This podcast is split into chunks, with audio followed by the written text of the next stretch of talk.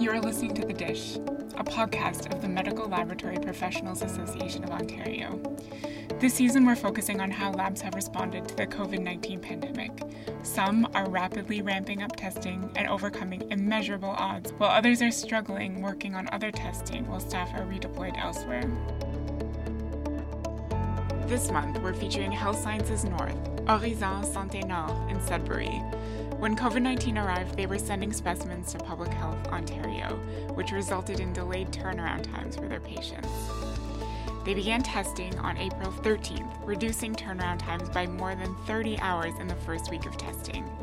They are now a regional testing site for samples collected from North Bay to Wawa and all points between. Working together, they advance laboratory information systems, testing procedures, reporting structures, and more, with everyone on the team bringing new ideas to the table to cope with the added volume. It has been an incredible act of teamwork. We spoke with Admin Director MLT Erin Turini, MLT Brandy Marshall, and MLAT Monique Gagnon about what it has looked like coming together to test for COVID 19. I'm Erin Turini. I'm the administrative director of the lab. Uh, so my role in the lab was to uh, participate in the provincial network, uh, testing network, and um, put the team together to perform the COVID testing uh, at Health Sciences North and on behalf of our region as a whole. Amazing. I'm Brandy Marshall. And I've been an MLT here at Health Sciences North for about 17 years. And I usually work just in microbiology. I started doing the COVID testing when it happened really close to the beginning because I was also sort of helping in genetics, so it kind of was a good flow. Uh, my name is Monique Gagnon. I'm a Tech 4, so a medical lab assistant here in the lab. I work in two departments in central receiving, which is where we have all of the uh, incoming samples coming in. Um, and from there, they can be samples from within the hospital, or they can also be samples coming in from our referred in sites. Uh, we also deal with samples that we, we refer out for specialized testing. Uh, and then I also work in microbiology um, on the uh, bench that does the, the pre-analytical bench, which is all of the setup for the samples. So I'm wondering if you guys can think back to those first days of COVID and um, what because I know you were saying you weren't initially testing for COVID. So, um, how did that kind of process work, and how did that scaling up happen um, as as COVID began? Uh, okay, so when when we were first approached um, by the province to um, and asked whether or not we wanted to participate in the first wave of uh, laboratory implementation, we um, agreed that our resources were limited and that we needed some additional time to um, uh, get some equipment together, some plans together to be participants in the second wave. So our uh, testing go live date was April 13th. Um, and at that point in time, we were capable of testing um, only our a, a, very limited amount of our in-house specimens um, all of the rest of the specimens in our city and region were being referred to uh, Toronto. Um, so we did have a flurry of activity and meetings um, with the assistance of uh, Dr. Danielle Brabant Kerwin and Dr. Rebecca McClure um, in procuring equipment, um, establishing which equipment would best suit our needs. We, we did have big challenges with delivery and commitment. We had to put in multiple purchase orders for a whole uh, wide variety of equipment and basically hope for the best that they would come through. So that was a little bit tenuous in that we didn't know um, of our selection of equipment, which ones would actually come on site and, and be delivered and, and have available reagents once they were delivered. So that was a little bit stressful. Uh, and then, of course, the validation uh, we were fortunate that as participants of the second lab, um, the PHL validation piece was well established and they were able to support us um, by sending us positive samples to work with um, so that we could get all of our validation completed. Um, but the first days in scaling up the lab, once we did start testing, I feel um, the best way to describe it was like changing on the fly. Yes, it was like the wild, wild west of lab work. It was wild, wild west, and it was like um, from the perspective in the pre-analytical, there was lots of challenges. Yes, for sure, because the uh, thankfully uh, we were implementing just in-house testing to start off with, so it was it was done in, in baby steps, which was very appreciated because every day uh, it just evolved on a daily basis as far as uh, how we were how were we, we were going to organize ourselves. Starting with that, we needed to tweak some things on some benches. Um, uh, some shift hours were changed. Uh, and uh, bench work was was redistributed because at that time we didn't have all of the extra staffing for uh, looking after just COVID. Uh, so it really fell under the umbrella of microbiology, which meant that the people who were currently in that department had to sort of pick up the COVID slack. Once we did start taking on work from elsewhere and scaling up from you know 42 tests to 82 like Yeah, to we were doing like half plates at first Yeah. everything. So it was 48, a batch of 48, and we were doing maybe like three or four batches a day of 48 for a while. And that was with a lab developed test that we were extracting the RNA like manually. We didn't have any uh, analyzers yet. So each day you, you'd come in and it would be like, oh, we got this analyzer and we got this reagent, so let's try this. And then the next day it'd be like, oh, we're out of this, so we have to go back to this way. And then there'd be another analyzer and some more reagent and try this way. It was it was crazy for a while. We're a little bit more stable now. i think a lot more. Yeah. yeah. we have like a supply of reagents. We always have a lot of reagents now. It's it's like not like it was at the beginning. Each day you didn't know which way you were going to extract your RNA from.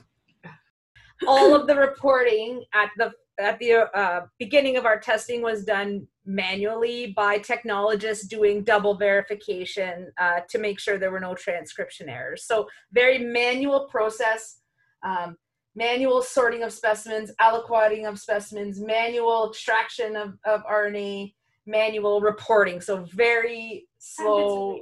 Yeah and and and not at all what we're used to. We have quite a an advanced lab um as far as, as uh, automated reporting auto verification in many of our areas. So this was like going back to the 80s a bit. Yeah. manual process.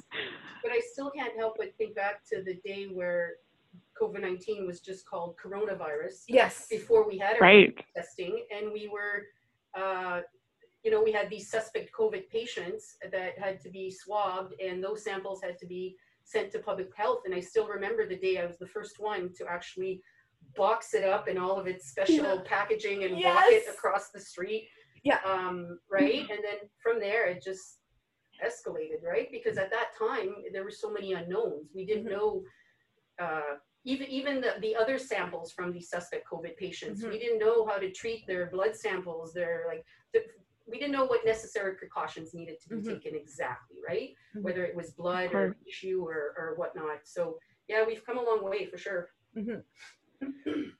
Yeah.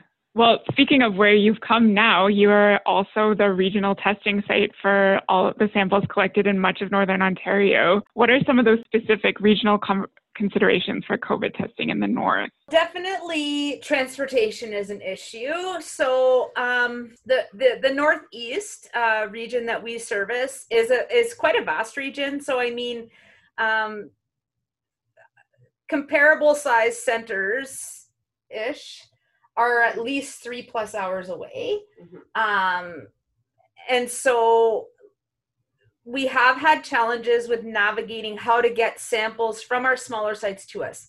Luckily um, we do a lot of regional work for other initiatives um, or, or just other referred in testing. So we had some established courier plans and, and, and courier routes um, with our partner hospitals but the challenge came when um, we needed to have the ability to send those samples on the weekend because most of our samples come to us via Purolator from our smaller sites. And so challenges are uh, lie in when those couriers don't operate on the weekend. How are we going to get these samples to us and make sure that those patients are serviced over the weekend? So we did have some challenges that way. Um, the other challenge that we had is how are we going to coordinate efforts for reporting back to those hospitals that aren't necessarily in our um, lab information system? So we had to establish a quite archaic faxing oh, solution, which is is is because so so that was and that's still ongoing with some of our um, long-term care homes that we service in our region. Uh, particularly our city for long-term care surveillance. So that is uh, another challenge. But um, I'd say the biggest regional testing challenge is making sure uh, the samples can get to us fast enough so that we can um, process them as fast as possible. So when you compare our northeast turnaround time with other um, southern areas that are that have a, a much more connected uh, system i.e., they can walk across the street to their different labs in downtown Toronto. Uh, it, it's a much different story for us when you're traveling sometimes, let's say from Wawa to Sudbury, a minimum of six hours travel time, um, at least once a day. The other thing that should be mentioned too is the increase in volume. Like, yes, yes, this was COVID. Yeah. but it did increase uh, uh, sample volumes coming into the lab and uh, in central receiving that was definitely a, a, big challenge because you have it seems like you have somebody at, at the lab we have a lab window door um, coming via courier or, um, uh, or a various shipping service such as Purolator um, coming via bus via taxi like they're coming in or the, the long-term care facilities deliver themselves mm-hmm. uh, all of their samples and then you have all of these samples coming in and you have to figure out a way to organize yourself and to make sure that you have proper tracking of those samples so mm-hmm. that you can uh, go back if something is missing or you need to look into or troubleshoot or mm-hmm. whatnot, right? So or when they're in the testing progress, right? Yeah. Like so when they're aliquoted, we know they're aliquoted now. We timestamp yes. it. Yeah. We can find them where they're at in the route because oftentimes we have clinicians calling saying, you know, I'm just this patient we need to take them to the or where is their test at right? And and that that um that indicates the, the type of treatment that they may receive here. So the covid department has like um kind of like part of the lab. creeped out into the different parts of yeah. the lab for sure. Yeah i would i would say that out of our 170 employees that almost every single person um, has touched the COVID in some way, um, be it from making uh, up test kits to send to the nursing units and the assessment center to entering results, entering results to receiving batches, receiving batches sorting, aliquoting. Um, I it really has been a, a group yeah. effort. Absolutely, absolutely. This pandemic, I think, really has shown us what we're capable of. Mm-hmm. Because I know that the word uh, teamwork gets thrown around a lot. And prior to the pandemic,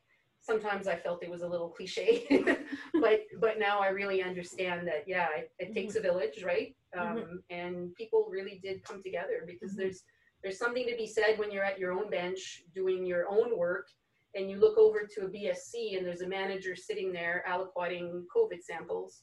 Um, and then, uh, or you come in in the morning at 6.30 in the morning and there's a manager sitting entering or accessioning uh, samples. And then later in the day, there's someone there doing the faxing. COVID falling under the microbiology umbrella, um, micro's really been impacted, but others in other departments have really been helpful and have really come forward and, and want to help. And so it was nothing for somebody in, in hematology, for example, to to learn how to to um, uh, enter to yeah. accession samples, and then somebody in chemistry uh, learning how to enter the results post testing, mm-hmm. uh, and then somebody in cytopathology or core lab uh, coming and doing some aliquoting mm-hmm. shifts for us. So yeah, it's it's really uh, everyone's really come together. In the proposal, you mentioned some of the issues of understaffing and the challenges of recruiting. So I'm wondering if you can talk about how the human resources shortage might be impacting the fight against COVID and the lab generally too, given that more resources need to be allocated allocated to COVID. Mm-hmm. The impact COVID has had on us right now, and what we're seeing is that um, students who we usually are able to retain from both an MLA slash T program and or an MLT program because we are fortunate to have an MLT program here in Sudbury. Um, we were not able to um, to recruit students the way we have in the past, especially in the MLA slash T program. They, their um, placements, clinical placements, were discontinued. Uh, we were fortunate to acquire an MLT student who was on placement here in their third year that was discontinued due to COVID, but um, she she was successful in uh, writing her uh, CSMLS exam, mm. and uh, we were blessed to have her over the oh, yes. summer for sure. Because I'm like, here. I think she lived here too. She and, um, and and so what the good news is is we've been recently approved. Um, so our MLT students did return in September because our hospital's uh, philosophy is that students in their last year of study who re- are required to do placements need to be able to come to the hospital uh, and complete that work so that they can be um, in the workforce as soon as possible. And then uh, next week, we will welcome back our first batch of MLA slash T students. Um, they come here for placements uh, of six weeks, and we take about four classes per year. So we're really happy to have them back to be able to um, to uh, fill some vacancies that we do have. We did luck out as well in that um, there were two um, MLTs who were looking to relocate to Sudbury uh, and uh, to be closer to family. And so they did. And then they were seeking employment. So we managed to have them join our team as well. Um, so that was really great. They've, they've started. Um, but other than that, we've had a lot of um, redeployment within our own team. So we have uh, people like uh, Monique's uh, point was we had, and Brandy, we had many people doing whatever they could within their scope to do. So if an MLT could learn how to aliquot, fill out the training competency, be done, they could aliquot a shift or two or, or stay four hours past their chemistry shift and aliquot. So we, mm. we did we did have an all hands on deck process and uh, yeah I, I think it, it, did demonstrate our ability to rely on each other when we really needed to. And um, i mean the other thing though that we were mindful of is we encouraged as a, a management group we encouraged all of our employees to take their summer vacation as booked. We wanted to make sure that they got the rest um, that uh, they needed. They there was many that said, "Oh well, I'm going to cancel this vacation because I have no plans. All my plans have been canceled." And we said, "You know what? Even if you don't do anything but watch Netflix for a week, I think you need to take a break from here." And uh, so we filled in gaps where needed to help uh, uh from the ma- from the management group to help with that. Um, and I think that was really important uh, for the staff um, for their mental health and well-being because it, it, was very stressful for the staff to have to come here attend work be busier than they ever have been in their lives balance that with their family lives and, and the stressors at home um, you know. I, I mean I, i'm incredibly proud of this team because we really did work together. We did good. Yeah. I'm wondering if you have any kind of like tips or uh, ways of working with with either people who are changing to a new bench or um, new students or people coming in uh, who've just been hired. As a team how are you kind of like fostering that um, that learning environment even in the face of so much work? Well everyone deserves the same the, the education or the training that that's expected um, even prior to this pandemic. So you kind of have to feel for these students coming in um, themselves knowing that that things are a little bit different around here. Uh, it's really it, it's more of a they're shadowing you. They're and and they're so helpful. Like they really mm-hmm. want to like.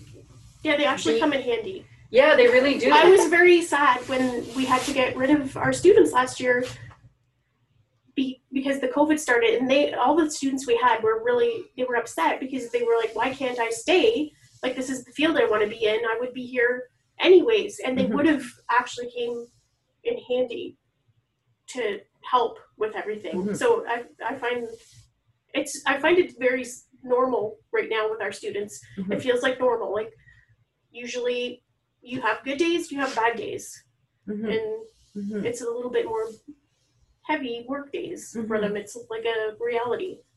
Yeah, it is. It is a, a huge dose of reality. Um, where I know in some of the departments we used to have kind of that one student mentor person um, that would take the student, you know, at least most of the day to to to to mentor them and so on and so forth. That has had to stop, and and we've had the students paired up with employees on the bench. So it is a little bit more challenging, I think, from the student's perspective to have to adjust to the learning um, with a different person potentially every day. Yeah. Like that. Yes. That is Yeah. one big change um, that they don't have necessarily the same consistent mentor. A lot of our processes have changed, and so it's a learning for the staff, which I feel translates and and and may shake the confidence of the student a little bit to say oh my goodness like they seem they seem disorganized or they seem like like you know they they don't know something's new but it literally might have changed that morning. So uh, if i could give any advice to students it's be patient with us because you will soon be us and uh, you'll understand why um, the things are happening the way that they do. Wondering if you can just kind of like reflect a bit on what what the teamwork has meant for your lab and maybe what uh, if it's shifted at all from before the before time to uh, now in COVID times. Well, the, the process has always been evolving. Again, like I mentioned, almost daily. It was always a matter of how can we make this process better because it was so new to everyone from start to finish Mhm. um, and with many, many steps in between. So Mhm. Even just the elimination or the change of one tiny little thing that you do can have such an impact on uh, on uh, efficiency. the day that we The didn't have to freeze The all day, samples. yes, remember the day. So originally, um, we were asked, and when we were aliquoting our COVID samples, we were asked to aliquot two uh, microtainer vials uh, holding one mil each. One one vial was for testing, and the second vial was to be uh, logged, tracked, and frozen. in a binder, not frozen in a binder, but logged in a binder. Logged in a binder, and frozen for tra- logged in a binder for tracking purposes. Yeah. Then frozen uh, for future uh, validations, which which is a very legitimate reason to have these frozen samples. Mm-hmm. Now, once we came to approximately thousand, sorry, No, tens of thousands Yeah. of we bought a new Samples. freezer and it was full. yes, so space was becoming an issue, and so we had to think back to listen. Why is it that we need All these all of negative these negatives. Yeah. Uh, is it not more important to just aliquot the one? If it shows p- to be positive, then we can then pull the original sample and uh, extract what's left, and then we can freeze that so that you have those for your validation. So the day that that happened, Monique thought of the Uh, best thing. I, I, yeah, I, well, I, I, I think you pushed it danced. for a little while. I didn't dance. I literally skipped all around the lab in front of everybody. to see, Celebrate. celebrating. And it was just such a tiny thing, but it made such a difference in the process. It's so much faster. Um, because it, it makes aliquoting the sample faster. It, it makes the, the person waiting to go to go away to do the testing doesn't have to stand there waiting for you to log all of your all your stickers in a binder. your stickers and your samples. Um, and then you can probably talk about uh, timing in uh, so that we can, for tracking purposes, once the samples are gone for testing. Yeah, so what we decided after aliquoting, we were putting them in our little fridge, and then one of the MLTs would come and take it to do the, the testing. So while it was in the fridge, we didn't know where any samples were. We you could tell that we had received it in the hospital, but you couldn't tell anything else. It could be in a bag in the fridge to be aliquoted. It could be in a, one of those boxes that we have. It could be over being tested. So we decided to use what we have for in microbiology and it's in in, in lab uh, timing So it's kind of like a setup time.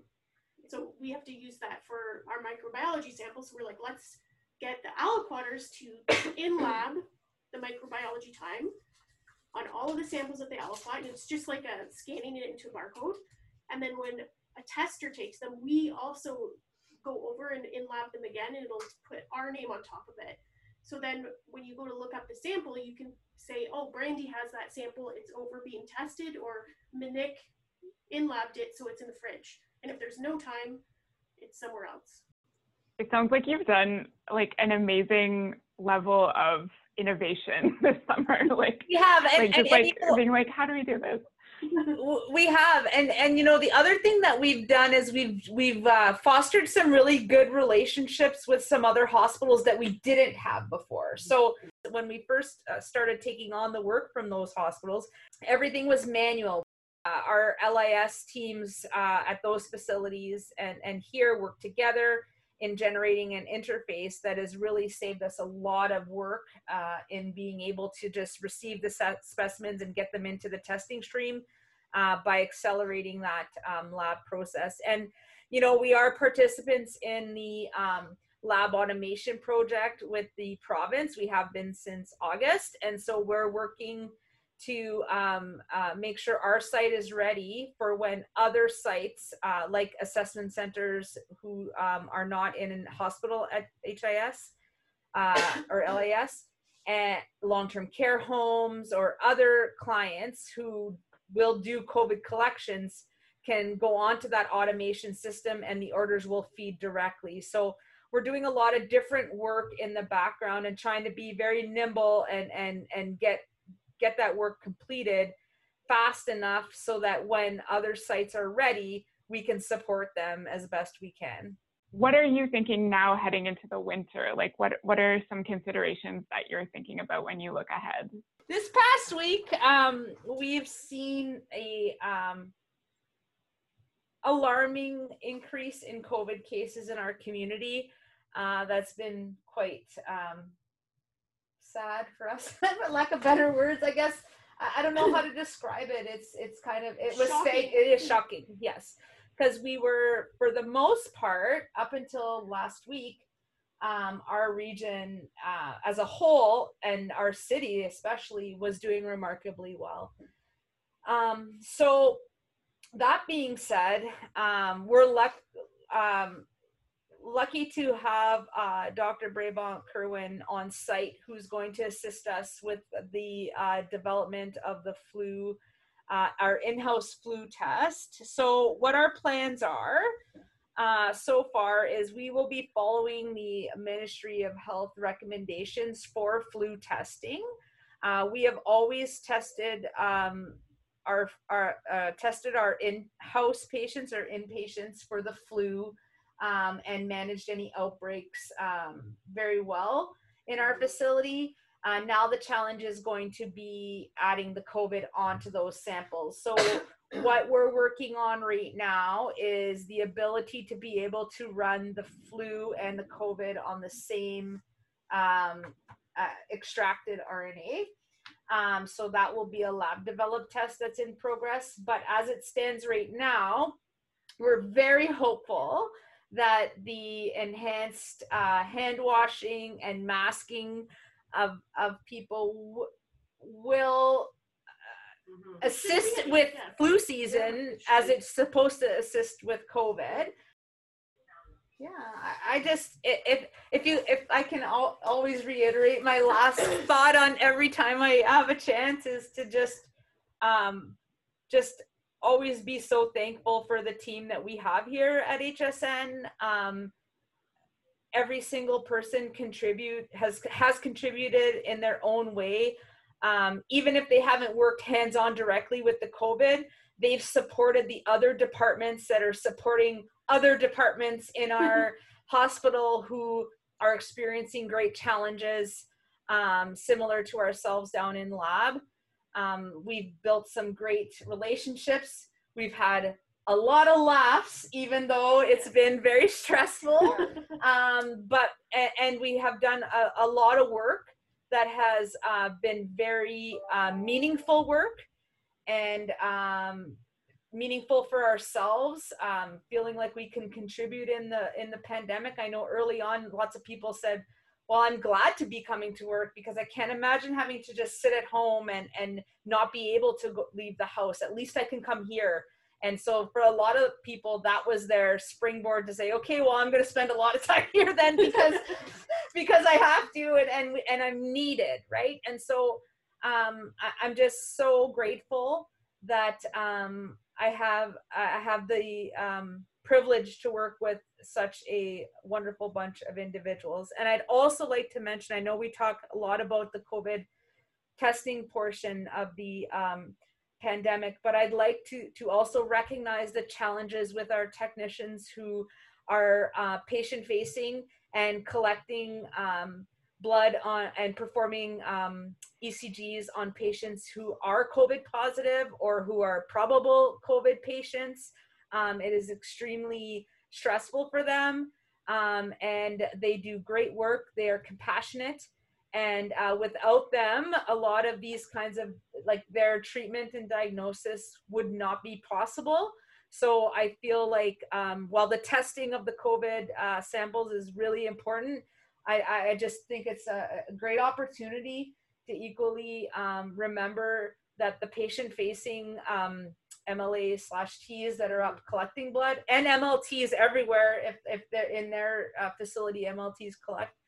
Um, that work too should be recognized because that um, the patient facing um, part of the COVID, um, I think, is a far more uh, scary um, environment to be in than even in our own testing world. Absolutely. We're, Yeah. we Yeah. we have Shout out PPE, to them. we have BSCs, Mhm, gloves. Like we're Yeah. I'm not afraid of it mhm, when I'm at work. mhm. Yeah. But but for them, But for them, no. treating uh, and caring for patients um, uh, every day without knowing someone's um, you know potential status is uh, is very it, it's it's scary for them. It's really inspiring talking with you guys. Thank you so much for um, speaking with me today. Thank you for all the work you're doing. Um, I'm really excited to share this story with everyone because you guys are so great. Okay, thank You're you, welcome. and we're very thankful to be recognized. We are very thankful. It's awesome. You're And awesome. thank you guys for all the work you're doing to advocate for our profession because you know what? Um, the the spotlight has been on the lab since the beginning of this pandemic, and your support really is, has. is really really essential um, for for us. So I, I thank you guys. Thank you, the MLPAO and uh, Michelle, for being our face in the media all the time. We love it.